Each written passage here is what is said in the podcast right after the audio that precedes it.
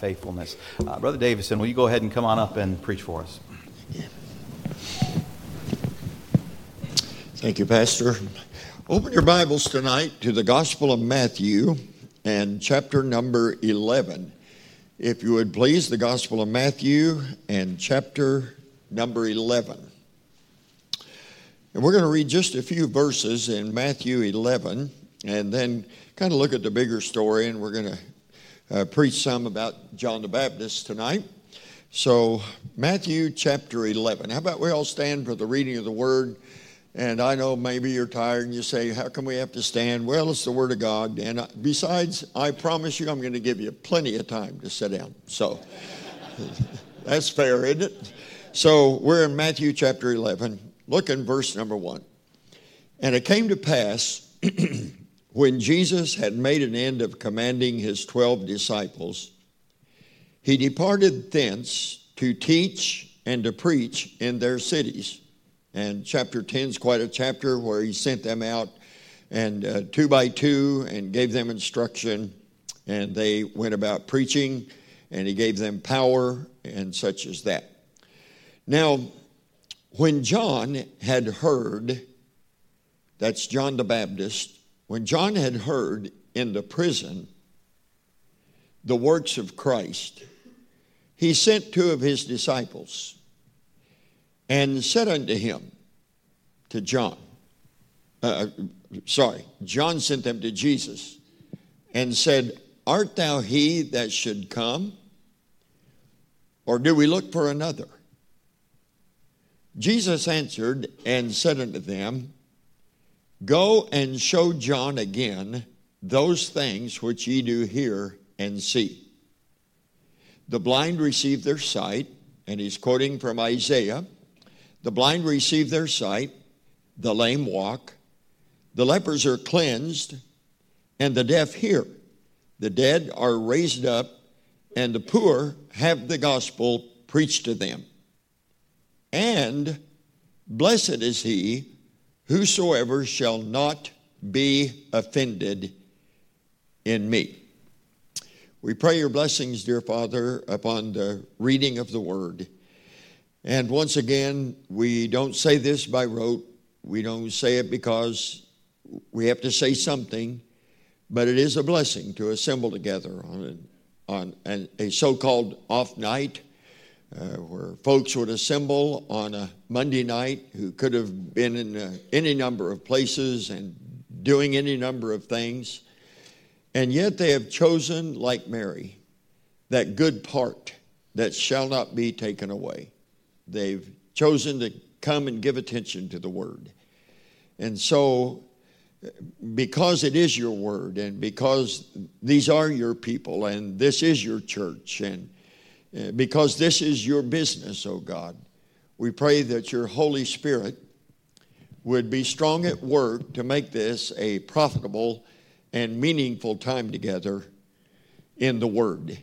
And we acknowledge our dependence upon you, our need of Thee, oh God. So we pray that you would use this service to get glory to yourself and work in every life, we pray. In Jesus' name, amen.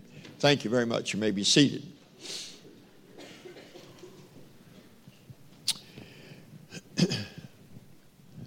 Many of you are very well aware that when we start talking about John the Baptist, that John the Baptist's uh, birth was actually a part of the larger Christmas story. As we come to this time of year, and many will be thinking about the birth of Christ, remember that when it was announced to Mary that she would be with child conceived of the Holy Ghost, you remember that she went to the hill country and she went to see her cousin, who was Elizabeth, the wife of Zacharias. And here's what the Bible said about Elizabeth up to this point she that was barren. And uh, so you remember the story that Zacharias and Elizabeth were beyond the age of childbearing, and yet God saw fit that she conceive. And by the time Mary went to the house of Elizabeth and Zacharias, she'd been carrying John for six months. And so you remember the account that when Mary went into where Jesus was, and it was announced that she would uh, be conceived of the Holy Spirit. When she went in, Elizabeth was very much uh, stirred because the child within her leapt in her womb. And I have to remind you that this isn't two over emotional women getting carried away here. This is God at work, unquestionably, no doubt about it. And then when John the Baptist was born, you can read in the Gospel of Luke uh, where that, uh, among other things, Zacharias took John the Baptist, and I, I was going to try to quote them, but I'll read and make sure I get it right. And among other things that he said, as he held John the Baptist in his arms, Zacharias said, And thou, child, shalt be called the prophet of the highest, for thou shalt go before the face of the Lord to prepare his ways. And so John the Baptist was born in this kind of surroundings, this kind of supernatural work of God. It even says of John the Baptist that he was filled with the Holy Ghost from his birth. Now, that's what the scripture says. And so, this is indeed an unusual person that is coming upon the scene in this John the Baptist.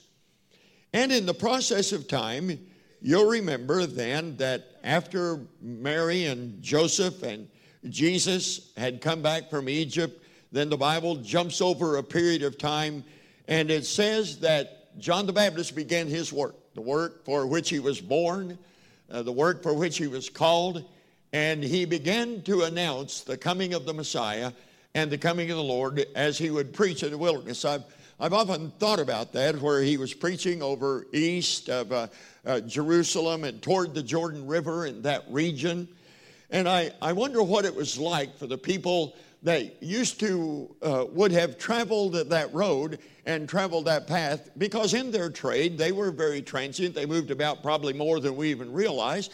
And so those roads were there for a purpose and people would pass by. What do you think when those that had used that road many times and they're passing by out there in this wilderness area? I can hear a man saying to his partner or to his wife or whoever he might be traveling with, he might say, What, what, what is that I hear? And in the distance, they could hear somebody crying out, somebody shouting out. They pay attention or maybe get a little closer. And there's a man out there in the wilderness that's a strange individual. And he's out there lifting up his voice and saying, Repent, for the kingdom of heaven is at hand. And prepare ye the way of the Lord. And there's John the Baptist out there preaching. And so obviously people would say, Well, what is this all about? But when they would go closer and see, well, the fact that he was filled with the Holy Spirit, and this is the movement of God, then they probably got more than they bargained for because as John the Baptist was preaching, they would come under conviction of their sin. And that's what he is asking them to repent of, of course. Repent for the kingdom of heaven is at hand. So a conviction fell upon them. And then John would baptize those that repented and then imagine how the word began to spread. The word began to spread. I mean, was going out there, and I, I, tell you, my life is not the same. And you got to go out there. Next thing you know, people are going out of their way to go there. And John the Baptist is preaching until the Bible says that they're coming from around Galilee and, uh, uh, and uh, Jordan and in all the region round about. And so a lot of people are coming to hear John the Baptist. It got such attention, there was so much taking place and happening that the Bible says that the Pharisees went out there and checked out. And when the Pharisees got out there, I guarantee you they got more than they bargained for because John the Baptist is like he's licking his chops when they came uh, because he knew where they were. There's a bunch of hypocrites and phonies and such as that. And so he lays the axe at the root of the tree. He just goes right after it and says, Repent, for the kingdom of heaven is at hand. And even some of the Pharisees uh, got under such conviction that they said to John, What shall we do? And John the Baptist uh, identified what they should do. Some of the scribes came out, scribes, the tax collectors. Why do you think tax collectors would go out there? Well, you got to understand that this kind of a gathering of this many people, that they weren't going to miss an opportunity so that if this is another one of those preachers that is traveling about with a, and gathering a crowd and taking up offerings and money, come on, that's all taxable income there. And so the uh, the publicans are out there to see what's going on, but they were maybe surprised to see that there was no offering being taken, even more surprised to find that they were coming under terrible, terrible conviction. And they asked John, What should we do? And John simply told them, Quit cheating everybody. You're a bunch of crooks and thieves, and you need to change, and you need to stop doing that to your own people. That's what he preached. Read it yourself. And, even the soldiers came out. You can imagine why the soldiers come out. If a man is out there preaching, uh, the kingdom of heaven is at hand, if it's going to be a kingdom, then there must be a king. And these are Roman soldiers, and Herod is uh, in charge and reigns. And so, is there a threat? Is there an uprising? Is there something taking a, a, a place among the Jews that there's going to be some kind of a, revol, a revolution or something? And so the soldiers come out there, and the soldiers fall under conviction. I don't know if you're enjoying this, but I am. I mean, I'm just trying to imagine what was going on out there as this man was just thundering out the message and calling for people to repent the Holy Ghost was all over it, and they were convicted. And the soldiers said, What shall we do? And John the Baptist told them what they were doing wrong and what they should do. I mean, this is what is taking place out there. And then those that repented, John the Baptist baptizes them. And um, I know I'm going to take a little leeway here, but uh, can you imagine, and, and have you ever tried to stop and think about what it must have been like when John, who had been doing this now for a good time, and the word had spread everywhere, and multitudes of people were coming out there, and many had been baptized. Can you imagine what it was like when John the Baptist was baptizing one day? And, and if you don't agree with what I'm about to say, we can still be friends. But I'm just kind of using my imagination because John the Baptist is baptizing, and I can see him taking somebody, and he's just about to immerse them and put them down. And he looks up and he sees right there at the bank of the river. And he drops that guy right there and says, Behold, the Lamb of God that taketh away the sin of the world. Now, I can't prove that happened, but uh, I'm, I'm kind of suspecting, uh, suspecting something like that might have happened because there he was. And he said, Behold, the Lamb of God that taketh away the sin of the world. And basically, John is saying to them, I told you, I've been trying to tell you, there's one that is coming that when he comes, he must increase and I must decrease. And when he comes, I'm not worthy to loosen the latchet of his shoes. You're making a big deal about me out here preaching. Well, there's one coming that I'm not even worthy to unla- unloose the latchet of his shoes. And, and there's one that is coming. I baptize you with water, but he's going to baptize you with the Holy Ghost and, and with fire. And there's one that is coming after me that is preferred before me. And John the Baptist had said all of those things. And so John the Baptist is out there preaching, and what a time it must have been. And he baptized Jesus, and what an incredible thing. He, he, he wanted to resist at first. And, and he said, No, I, I need to be baptized of you. And Jesus said, No, suffer it now to be so, that the purpose of the Father might be fulfilled. And John the Baptist baptized him. And then Jesus, of course, was led of the Spirit into the wilderness to be tempted of the devil. And he went through that fasting of 40 days and the temptation. And then Jesus came. And he began to teach, and he began to preach, and he began to gather his disciples. And now, by the time we come to our reading here, uh, he's sending out his disciples. And they're going here and there so that the word, I'm saying, the message is being spread everywhere. Everywhere. And, and just what an amazing thing it was.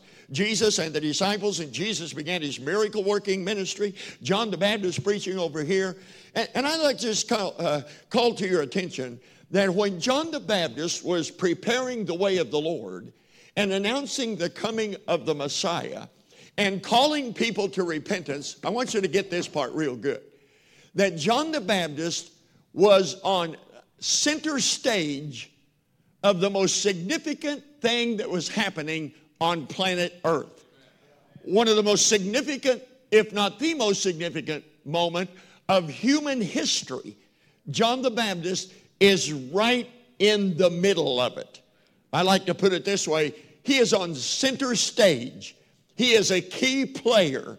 He has been making the announcement. He's been making the way smooth. He's been preparing the way of the Lord so that when the Messiah came. And so John the Baptist is doing that. And here he is. Now, I don't think he's thinking about it this way, but as we look back, we can see my soul, nothing greater was happening on earth.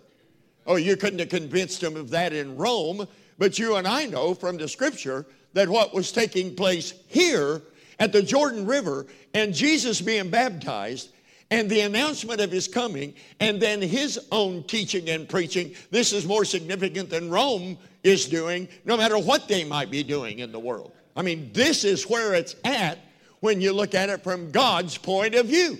And John the Baptist is right in the middle of it before he goes to prison. He goes to prison. Why did John the Baptist go to prison? well, it, what happened was uh, there was, were two brothers, Herod and Philip. Uh, one was the governor of Galilee and Perea. The other one was the governor of, uh, of Trachonitis and Ituraea, these provinces of the Jews. And these brothers were governors. They got called to Rome. No doubt this would be a common thing for them occasionally go to Rome and give a report to what's taking place in the world of the Jews, and those that were governors in places of responsibility would go do that.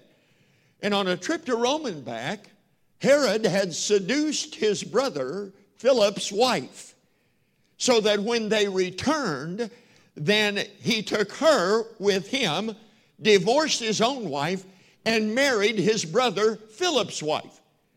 Now, if you can imagine, you know, when we've had uh, issues with leaders that had moral problems and moral issues here, the kind of news it makes, and across the pond in England when it happens in the royal family, oh my soul, how the news here just covers it like we all are interested, and they tell about all this stuff, and everybody wants to weigh in on this, and uh, they've committed this adultery and so forth, but they do love each other, or there's a great story behind it, and on. You know how they make up all that kind of stuff. What do you think? Human nature was different there?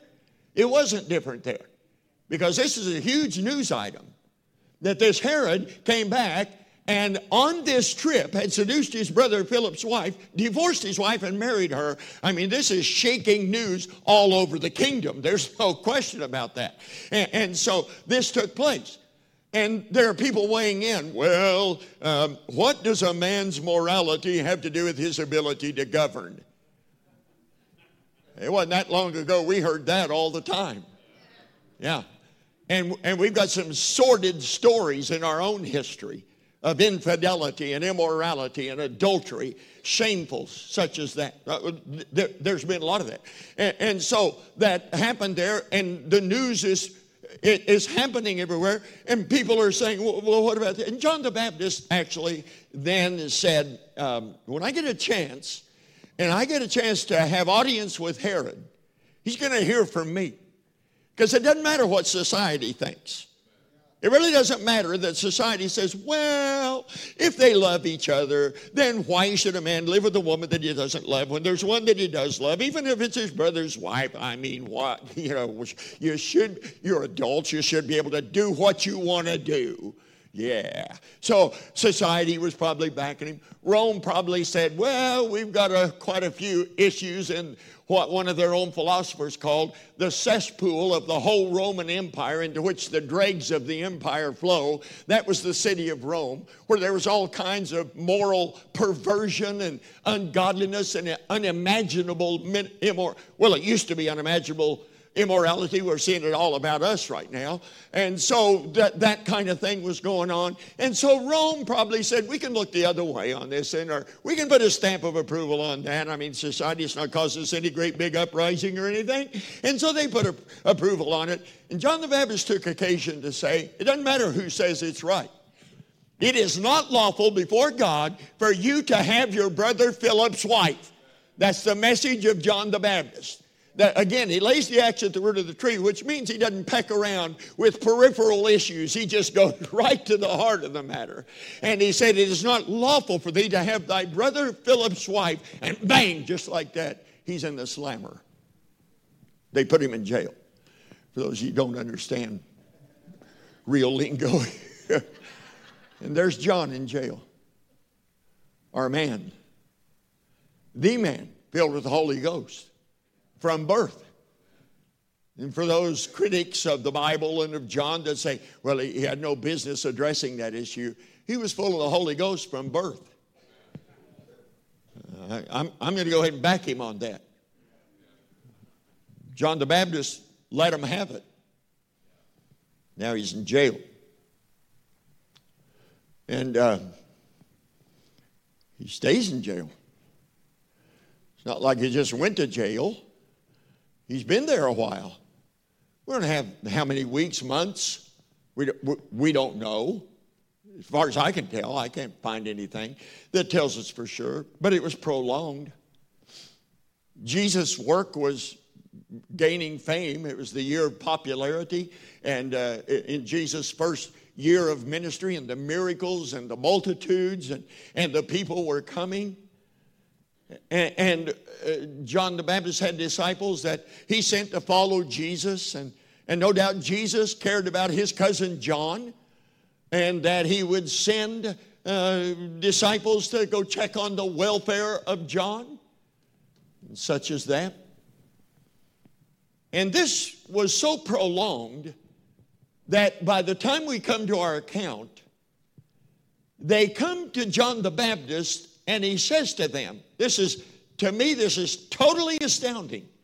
That John the Baptist said to them, verse number three, you go ask him, Aren't thou he that should come?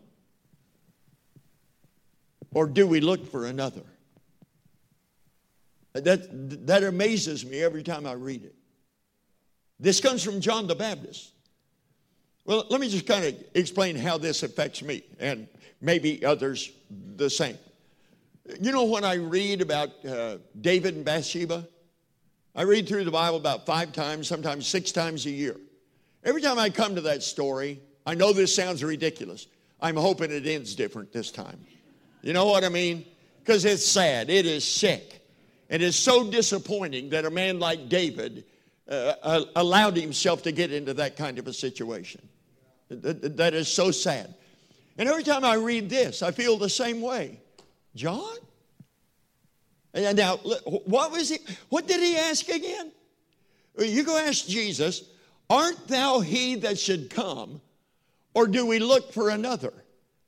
Now, I guarantee you, nobody in this room that loves to read the Bible ever read John 1 where John the Baptist said, Behold, the Lamb of God that taketh away the sin of the world. None of us have ever read that and said, uh, I think I sense a little doubt there whether he was really the Son of God. well, of course you don't. He knew it was the Son of God. And now he says, Art thou he that should come? Or do we look for another? I call him the unexpected doubter. Come on, we know the disciples following a little later, we know the disciples, they had their ups and downs and they were in training and they had a long ways to go. They still had a long ways to go when Jesus ascended back to heaven. But you read the book of Acts, hallelujah, the day of Pentecost fully came and they got filled with the Holy Ghost themselves and they rested in the work of the Holy Spirit of God. And the disciples that we read about in the book of Acts don't even look like the same guys that Jesus was training back in the Gospels because they grew and they grew and they had the power of God and they were men of God and they walked with God and the Holy Spirit was using them in mighty ways. Yeah. But John the Baptist, I, I can see one of those other disciples, you know, they were still confused about the resurrection. Uh, and about uh, Jesus' resurrection and about of what they were supposed to be about even after he rose from the dead. Because in Acts chapter 1, he, they said to Jesus, Wilt thou at this time now restore the kingdom to Israel? They were still thinking about sitting on his right hand, sitting on his left hand, even after the resurrection. Now I can understand that. But John, you know, the Baptist, art thou he that should come, or do we look for another?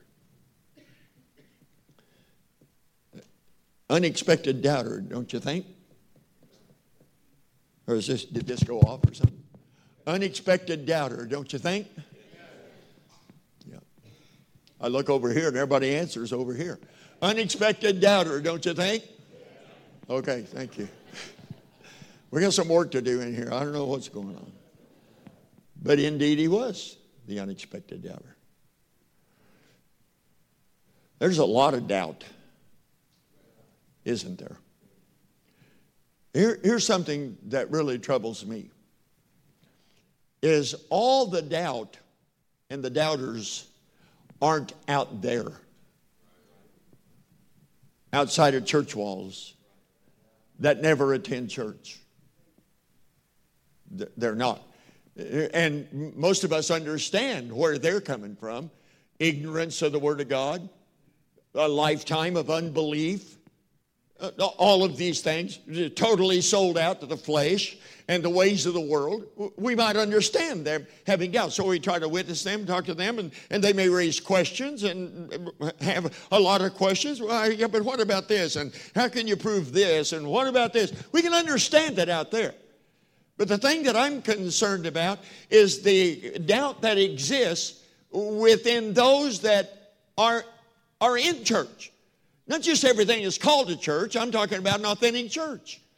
So that's why I say all the doubters in, in Columbus, let's see, what state is this? Georgia, yeah. All the doubters in Columbus, Georgia are not out there on any given Sunday or on any given Monday night. And probably there are some that would be right in the walls of a church just like this, maybe even here in this church tonight, that there are doubts well, I'm in church on a Monday night and you're accusing me of being a doubter. Well, I'm not in the shape to accuse anybody of anything. I'm just talking about the possibility exists. Because don't you think that if a man like John the Baptist would allow the circumstances of his life, uh, put him in such a state that he would say, Go ask him whose way I've prepared. Art thou he that should come, or did I miss it? Art thou he that should come, or do we look for another? If that could happen to a man like John, could it happen to somebody in here? And how did it happen to John? Well, it's really very simple. If he's the Messiah, and John has word of the miracles that he is performing, please, if he could speak and a leper is healed, if he can touch somebody's eyes and they've never seen and now they do, come on, we can go through the whole gamut of the miracles. If he can do that, popping him out of prison is nothing. Isn't that right? But he's not out of prison. And he's not only still there, there's no word about when he might get out. There's no word from Jesus saying just a few more days. You go tell John just a few more days. Mark his calendar 30 days from now, or 45 days from now, or six days from now. No, none of that. He's just there. And now he's looking at Jesus. Is everybody listening? Through the lens of his circumstances. And when he did that, he said, Well, this doesn't make any sense. No doubt thinking, soon as I get out of here, I'll go back to preaching too. He's preaching over there in that part and then going up into Galilee and back down into Judea. I'll continue to preach in this part. We'll get this area covered. I'll take some of the disciples that he wants me to have and I'll work over here and he'll work over there and we're going to spread this message of the Messiah. But it wasn't working that way. When it wasn't working that way, he said, Go find out. Art thou he that should come? Or do we look for another? Probably there are some in this room that at some point uh, made a commitment. I'm going to serve the Lord. I'm going to follow the Lord. I'm going to obey the word. I'm going to be a, a disciple indeed. I want God to have my life. I, we saying, Search me and, and know me, oh God, and try my thoughts, see if there be any wicked way in me, and lead me in the way everlasting. I want to follow the Lord. I mean, I would hope there's a whole lot of people in this room that have made that commitment. A whole lot of us that have made that commitment. I'm going to follow the Lord. And, start, and meant it. I said, meant it. Started and, and followed the Lord. And thought, this is a lifetime of following the Lord. Did John ever think he'd wind up in prison? I don't think so. Have you ever had circumstances arise in your life that caught you absolutely and totally off guard that you never expected? And it shook your very foundation, it shook your faith, it made you say, What is the Lord doing? Or what is this about? No, no. I mean, I've, I've not only lived a long time and had a family and kids and parents and siblings and all of that, but I've also had the occasion to uh, be involved in many, many other people's and families' lives as well. And all of a sudden, these events come that, that we are just absolutely not expecting. And we, and we didn't see it coming at all. And John the Baptist was always bold. I mean, when the Pharisees came out there, he called them a generation of vipers. And that was a huge, incredible insult that he gave to them. And yet he got, quote, got by with it and was out there still preaching. There's nothing, excuse me just a second, there's nothing he was afraid to say. There's nothing he was afraid to address. And John the Baptist laid her out there. It doesn't matter to him if it's Herod or, or who it might be. And, and sure enough, it is Herod. And when he goes in the, into the prison, don't you know he's thinking, I'll be out here for long, and this will probably only enhance my ability to talk to people and to reach people, and oh, I'm going to get out of here. But he doesn't. Family crisis came, and it was painful and it hurt, maybe a broken marriage, a wayward child total, utter letdown. Death, grief, unexpected can happen to any family. It will happen to any family. It can happen in the life of a church. I had the privilege of pastoring for 36 years out of the 56 years my wife and I have been in ministry, and and uh, I, I, can, I can just, I'm thinking back at Southwest Baptist Church because when you get older like this, you know, I'm preaching in preachers' meetings and around younger preachers and everything, and I get asked this question a lot What's the hardest thing you ever dealt with as a pastor? What's the hardest thing you ever dealt with as a pastor?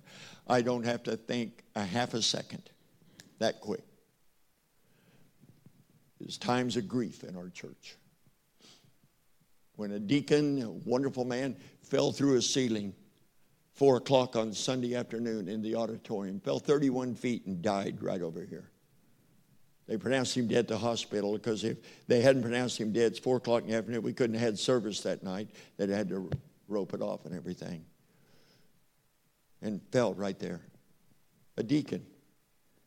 One of the most wonderful men, there's spotlight out, and he just couldn't let it go. He went up there to do it didn't put the strap on, didn't take somebody with him, got on the catwalk up there above the ceiling and fell 31 feet through the ceiling, lost his balance, and died.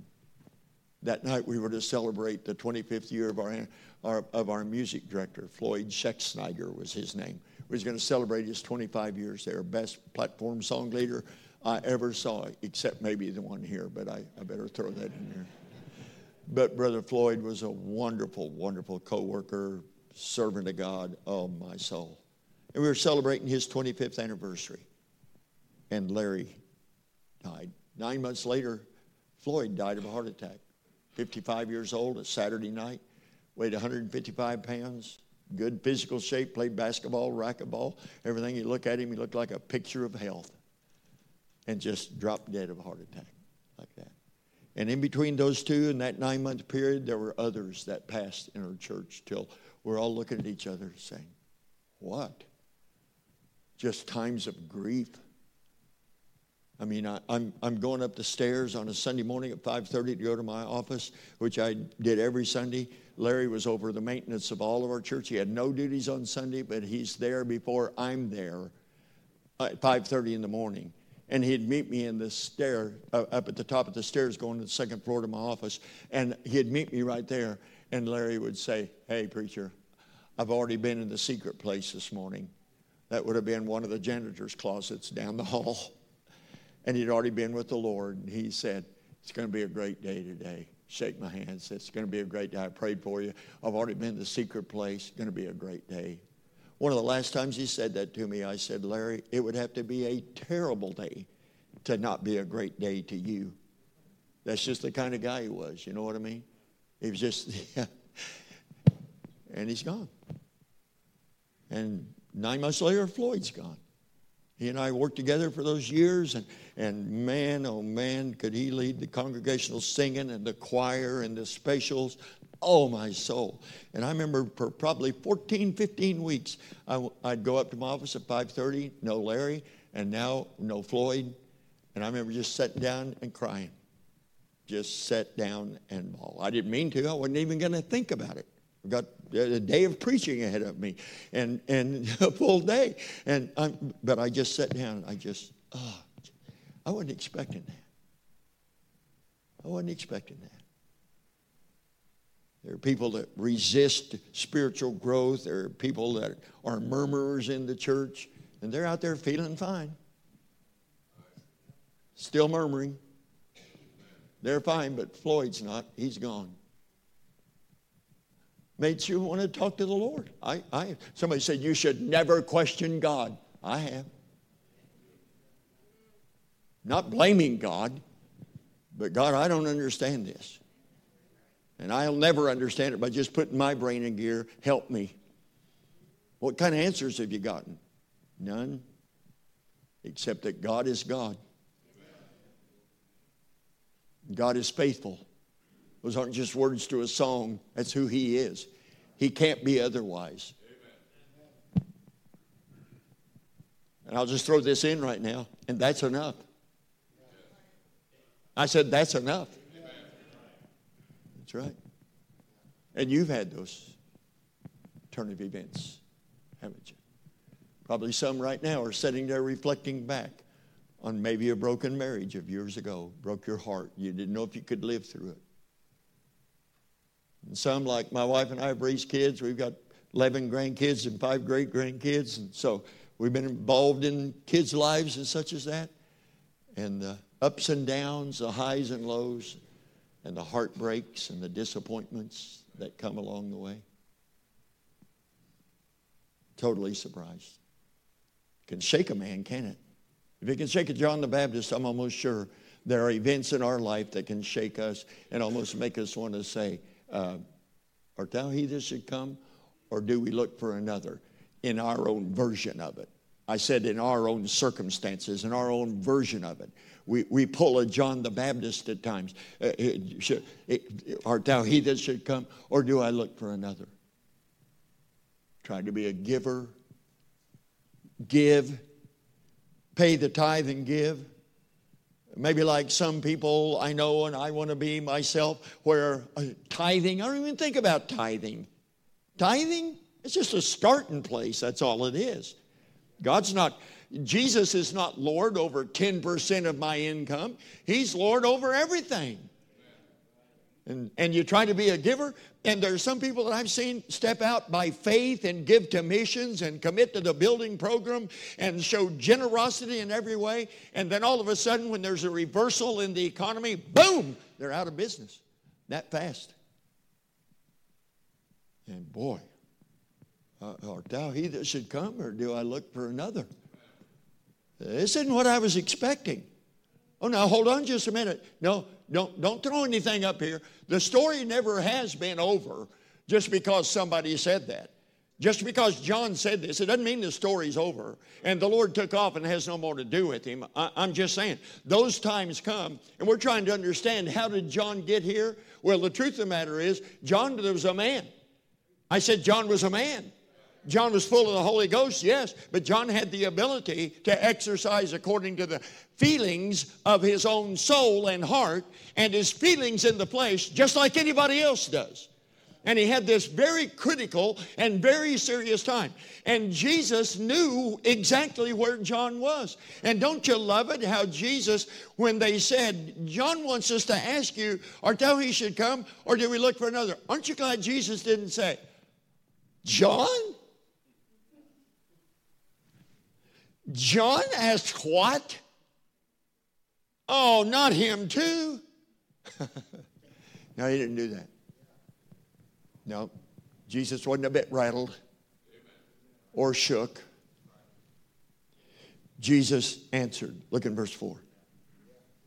And said unto them, Go and show John again those things which ye do hear and see. Now you've asked, Art thou he that should come, or do we look for another? All right. The prophecy of the prophets, Isaiah, was that the Messiah would come and be made evident by marvelous wonders and signs and miracles. Okay, Jesus said, Go show John again those things which you do hear and see. Now, watch this, quoting Isaiah. The blind receive their sight, the lame walk, the lepers are cleansed, the deaf hear, the dead are raised up, the poor have the gospel preached unto them. So, what is Jesus' answer, ladies and gentlemen? Jesus' answer to the disciples to tell John the Baptist is this John, you've asked the question if I'm the one. Well, everything that the prophets prophesied that would come upon the Messiah to this point are being done in me. Because the Messiah, when he comes, is going to open the eyes of the blind. He's going to make the lame to walk again. He's going to do all these mighty signs and miracles. And John, I am doing everything uh, that the prophet said. And to this point, everything that the prophet prophesied to the Messiah is fulfilled in me. Now, there's the answer to your question. I am he that should come. And so, what he is saying to him is simply this that if the, if, if I am not the Messiah, then when the Messiah comes, will he do more than this? You know where I got that idea? John chapter 7. Because there were those that said, He's not the Messiah, that's not the Savior, He couldn't come from Nazareth. You know how the Jews were. They totally rejected the idea that Jesus was the Messiah. And in John chapter 7, somebody spoke up and said, Oh, well, if he's not the Messiah, when the Messiah comes, he's going to do more than this. I really enjoyed that, and, uh, uh but it's just me. Uh, okay. man, That's a good point. Thank you very much. It is a good point. So when the Messiah comes, is he going to do more than this? No, he's not going to do more than this. Everything that the Messiah is supposed to do up to this point is found in Jesus Christ. Yes, He is the one. All right, so Jesus says, You take this answer back to John and you tell him that everything prophesied is fulfilled in me. I can stand before you tonight, no matter what my circumstances might be that shock me or disappoint me or grieve me, no matter what it is. Everything that is supposed to be found in the Son of God is found in Jesus the Christ, the Son of God. And He is the Son of God with no regard to my circumstances. No regard whatsoever. My circumstances have nothing to do with who He is. He never promised that once you believe in me, you will never be you will never be disappointed in the circumstances of life. no, nothing like that is in the Word of God. In fact, just the opposite. If you're going to live in this world for Him, you're going to have tribulation. That's what the Bible says. It's exactly what He said. So you go tell John, I am He, and I'm here to tell you, He's the Christ. He's the one there's none other name under heaven given among men. It's only in Jesus of the Bible, Jesus of Nazareth. If you're hurting, well, then I feel for you. But I'm also going to ask you to remember who hasn't hurt, or isn't hurt, or won't be hurt. Who? No one escapes that. It just has no bearing on who he is. No, don't, don't, don't, don't push me on this or I'll sing the song. And our blind piano player said when he heard me sing, he wished he was deaf too. You don't want me singing this song. Does Jesus care? Oh, yes, he cares. I know he cares. You can question God's ways. You can question the ways of Jesus. you can never question the love of Jesus. That was settled a long time ago when He took all of our griefs and all of our sorrows and all of our iniquities and all of our sins and all of our transgressions and bear them in His own body on that tree. You may wonder about His ways, you can never wonder about His love for you. For you. You never can. Hmm. It's done.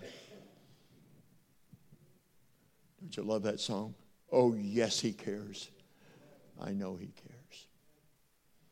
But John has one, uh, Jesus has one more thing to say to John. Look down at verse 6. Blessed is he whosoever shall not be offended in me. You know what offended means? It means a trap stick, something that catches you off guard, takes you down. That's what it is. And Jesus said, You tell John this. He can only know blessedness not because he baptized so many people. Somebody say amen, please. You can't know blessedness because you preach to more people than anybody else at that in that era. No. You you can't have uh, the peace and the contentment and the joy just because you baptized X number of people. You can only have it, that blessedness, that abiding joy, when you are not offended in me. Because of following me, you are going to go through this and this and this. But if you're not offended by it, you're going to know what you're supposed to know in the way of blessedness, joy, abiding peace, contentment, and gladness. It's all in that word. Blessed are ye. And basically, the bottom line is this John, I am He, and your circumstances do not affect who I am. And John, all future believers need to learn what John need to learn. John, here it is. We don't follow Jesus because he meets our expectations. We follow Jesus because Jesus is Lord. Period. With no regard to your circumstances. I don't mean to sound cold or hard. It's just what's here, friend. Or my circumstances. We don't serve Jesus because he meets our expectations. We don't serve Jesus because his ways never disappoint us. We serve Jesus because he is King of Kings and he is Lord of Lords. Exclamation mark, end of discussion. And I'm happy to tell you, if you read the rest of the chapter, John made it through. Father, you know who's in this room. You know right now who, perhaps, has been offended. Oh, not like getting their feelings hurt, just taken aback, like John was about his imprisonment. Just caught off guard, not expecting this reversal or this pain or this loss or this trial or, or this temptation, not, not expecting that and it's shaken. May they hear the words of your son. You're going to know my blessedness if this doesn't trip you up and stop you from following me and my lordship. Maybe there's some in this room right now that know if they haven't quit, they've at least been staggered, and there's a danger of going down because things didn't go like they expected. Since they committed to Jesus, it hasn't been exactly what they anticipated or thought it would be. In fact, there are times that I'm just flat disappointed, somebody might say, with how things are. And they're on the verge of tripping going down, ceasing to walk with you and ceasing to follow you. May they hear the words of your Son. You're going to know my blessedness when you won't be tripped up, when you won't trip over the stick, when you won't let the stumbling block take you down, when you will not be offended in the process of following me. We do confess, O oh God, that our present circumstances, if they are painful or totally different than we expected or hoped, that it has no bearing on who you are. Neither, neither does the failure of people we looked up to and loved and believed in who turned on you. That doesn't affect who you are either.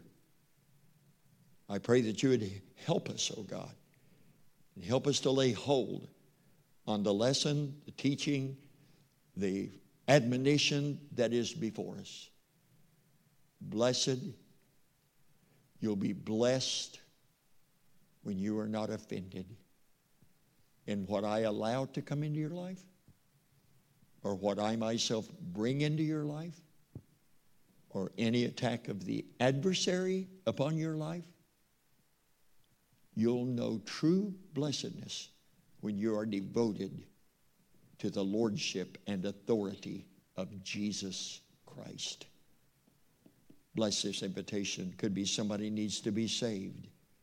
May they humble themselves and get saved tonight. It could be there's some believers that have been staggered. Maybe not hardly anyone, if anyone knows anything about it, but they know it. And I pray that there would be a stirring, a recommitment. What shall we say? A reviving again of refreshing and devotion to your authority in our lives.